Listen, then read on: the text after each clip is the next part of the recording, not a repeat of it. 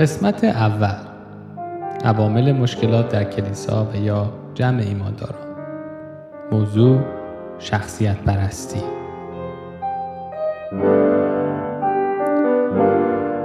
درود خدمت شما، امیدوارم که خوب باشید. امروز با اولین قسمت از سری صحبت‌های راجع به عوامل مشکلات در کلیسا و جمع ایمانداران در خدمتتون هستم.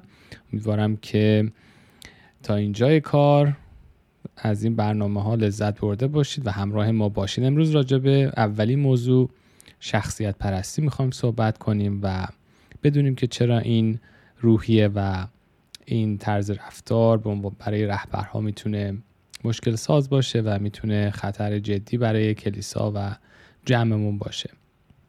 قبل از اینکه شروع بکنم میخوام از شما عزیزا خواهش بکنم، هدف از این برنامه رو همونطور که در مقدمه صحبت کردیم راجبش یک بار دیگه تکرار کنم. ما هدفمون محکومیت یا محکوم کردن شخص نیست. هدف اصلی اینه که بتونیم یاد بگیریم که چگونه ما در رهبری کلیسامون بهتر و بهتر بتونیم در نام خداوند عمل بکنیم و طبق کلام خدا بریم پیش بریم و بتونیم هدایت و رهبری بکنیم. و اگر هم مشکلی در کلیسامون هست، شاید موضوعی راجع به این صحبت میکنیم، شاید در ما یا در کلیسامون باشه، اینه که بتونیم اون رو به حضور خداوند ببریم و توبه بکنیم و از خداوند بخوایم که در این قسمت ما رو برکت بده و بلند بکنه. کلیسایی که تحت حاکمیت شخصیت و یا باورهای یک شبان هستن خیلی بیشتر در مقابل جدایی‌ها و اختلافات و شقاق‌ها آسیب پذیر هستند. همونطور که در کلام خداوند می‌بینیم کلیسا در قرنتس در تشویش بود و چرا؟ چون ایمانداران اون موقع دچار فرقه‌گرایی و در حول و محور شخصیت رهبرها بودند. در فصل اول این رساله که رساله مهم شبانی هم خونده میشه، میتونیم سرخوردگی هایی رو احساس کنیم که پولس نسبت به این کلیسا داشت. کلیسایی که بر سر موضوع پیروی از رهبراش دچار اختلاف، دچار جدایی و طبق این تعلیم ها شقاق شده بود. به جای اتحاد در کلیسا یه سری رهبرهایی داریم میبینیم که بر سر جمع کردن پیرو یا دنبال کننده یا امروزه بهتر بگم فالوور دارن با هم رقابت میکنن. و یه نکته رو میخوام اینجا خدمتتون عرض کنم، این که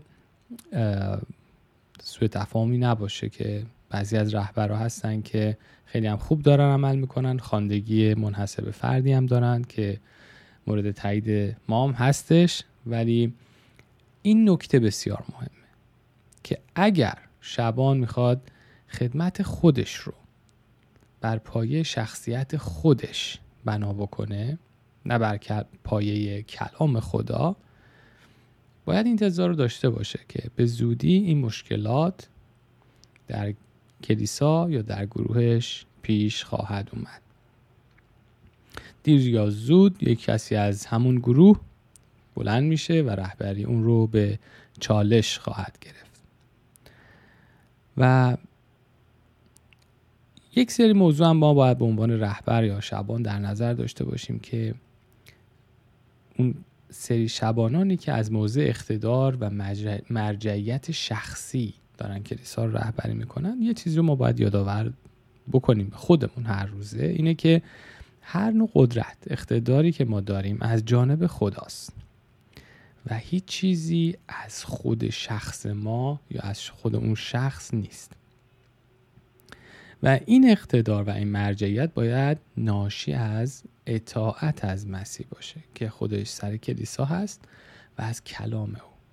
پس ما اقتدار و مرجعیت دیگه‌ای به غیر از این نباید داشته باشیم. اگر داشته باشیم این قسمت میتونه دری بازی باشه برای ایجاد اختلاف، ایجاد مشکلات و ضربه‌ای که این جدایی‌ها و این شقاق‌ها به کلیسامون خواهد زد. و شبان باید این حقیقت رو عزیزان عمیقاً درک کنه که رهبری خداوند، رهبری در گروهی که خداوند به اونا سپرده، باید یاد بگیره که چگونه رهبری خدمتگزار رو انجام بده و آگاهانه عزیزان، یعنی با خواست خودش و میل خودش رهبری که دنیا ازش برداشت میکنه رو کنار بذاره و رد کنه.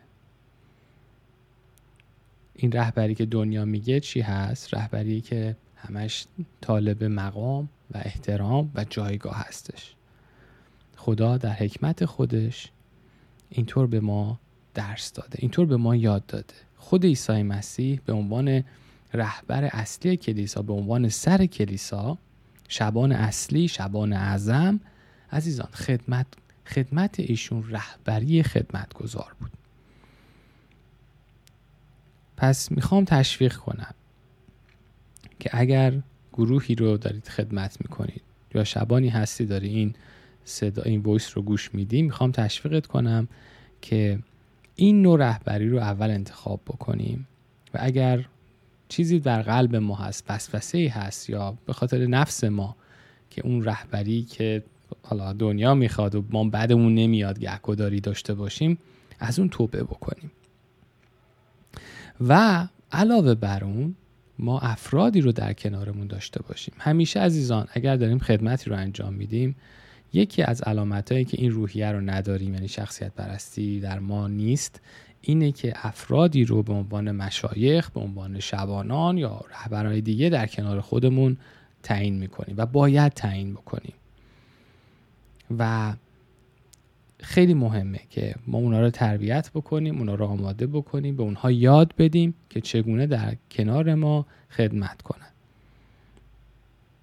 و برای مقابله با این مشکلات و اتفاقات، اختلافاتی که تو کلیسا پیش میاد، یکی از بهترین راهکارها همینه که ما افرادی که بالغ هستن، از خانم‌ها، از آقایون، به انتخاب کنیم که همراه خود ما یا همراه اون رهبر یا اون شبان خدمت بکنه و ازشون باید استقبال بکنید، باید اونها رو تجهیز کنید، مجهز کنید که در ملکوت خدا با شما سهیم بشن و بتونن تو این اختلافات، تو این مسائل، توی مشکلات در کنار شما دیگران رو خدمت کنن. یک مقدار کسی که روحی شخصیت پرستی رو داره در قسمت رهبری همیشه تو این قسمت مشکل داره.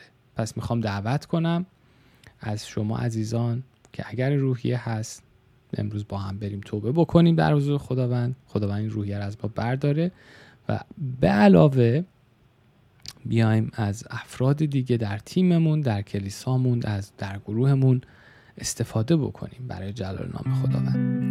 بسیار ممنونیم که در این قسمت همراه ما بودید. امیدوارم که مطالب امروز برای شما مفید بوده باشه و خوشحال میشیم که ما رو به دوستان و آشنایانتون هم معرفی بکنید و اگر سوال داشتید یا پیشنهاد و نظر، میتونید به آدرس ایمیل info@soundlifeglobal.com برای ما ایمیل ارسال بکنید و ما با شما در تماس خواهیم بود. تا قسمت بعدی، خدا نگهدار شما.